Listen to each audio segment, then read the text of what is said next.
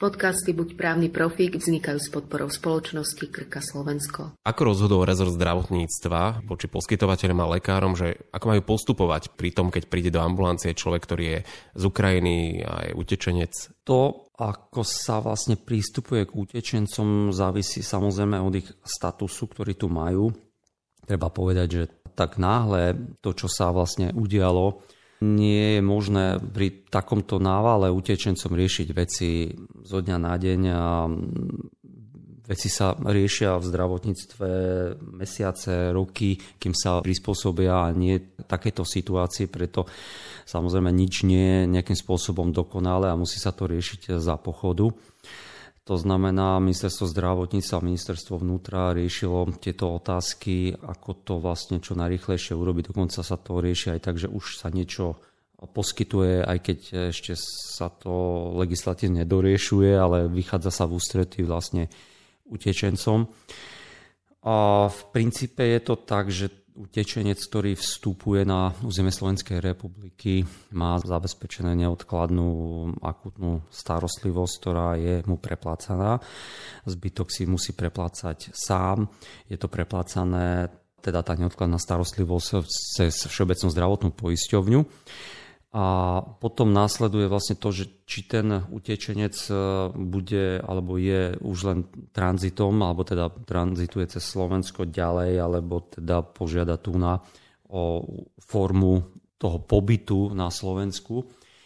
A potom sa odvíja tá ďalšia vlastne starostlivosť. To znamená napríklad, pokiaľ ide o tranzitujúceho, tak ten okrem teda neodkladnej starostlivosti a dostáva má možnosť počas vyšetrenia dostať aj vlastne lieky, pričom vydávajú sa mu lekárske predpisy papierové, tak ako boli niekedy, kde je na rúbe napísané, že to je UA, teda Ukrajina, tranzit a môže si tie lieky e, vyzdvihnúť v lekárni e, s tým, že preukazuje sa len svojim e, teda pasom alebo iným preukazom, kde je potvrdené, že je vlastne občanom Ukrajiny a jeho meno priezvisko a môže si tie lieky aj vyzvihnúť priamo aj u samotného lekára, pokiaľ ich má vlastne k dispozícii.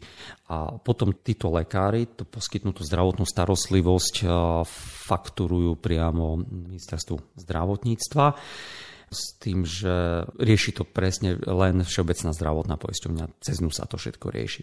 No a potom sú tu ďalší utečenci, ktorí tu teda zostávajú a teda tí, ktorí požiadajú o tzv. dočasné útočisko ktoré vám vlastne umožňuje tu ďalej byť na území Slovenskej republiky, slobodne sa pohybovať a pracovať, ale aj vzdelávať sa, študovať. A títo tiež majú nárok len na neodkladnú zdravotnú starostlivosť s tým, že majú tiež nárok teda prísť ku poskytovateľov zdravotnej starostlivosti byť ošetrení.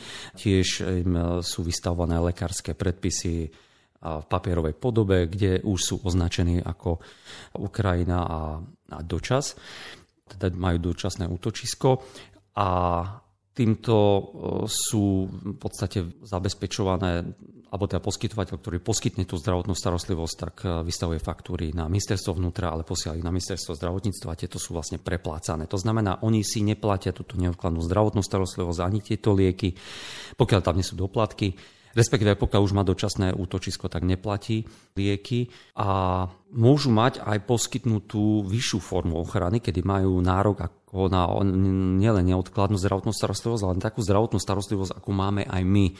Sú to tí, ktorí dostanú azyl, teda tí, ktorí požiadajú z dôvodu toho prenasledovania dostanú naozaj, že sú tu dôvodní, že by tam boli prenasledované na území Ukrajiny, tak majú vyššiu formu ochrany, dostanú preukaz e, zdravotnej poisťovne a majú možnosť mať vyššiu formu v podstate zdravotnej starostlivosti. Môžu sa vyskytnúť utečenci v rôznych skupinách. Je to tranzitujúci, žiadajúci o dočasné útočisko, žiadajúci o azyl alebo osoba, ktorá dostane azyl.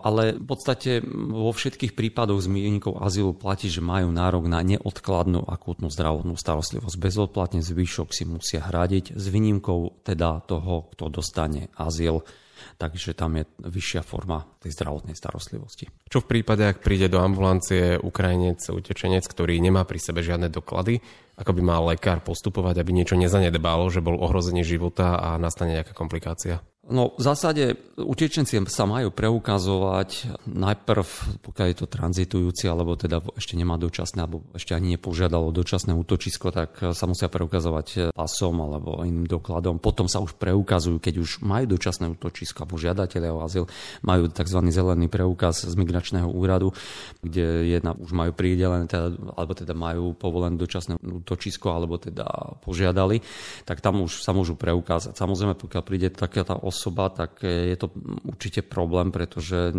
nie je úplne jasné, že, lebo v zásade tú ochranu má dostať utečenec, ktorý je z Ukrajiny, ktorý nemá tu verejné zdravotné poistenie a uteka z Ukrajiny v dôsledku vojny. A teraz tu môže byť kopec Ukrajincov, ktorí tu neprišlo v dôsledku, lebo tu žijú. Hej. A teraz ten lekár poskytne zdravotnú starostlivosť a potom to nedostane ani preplatené.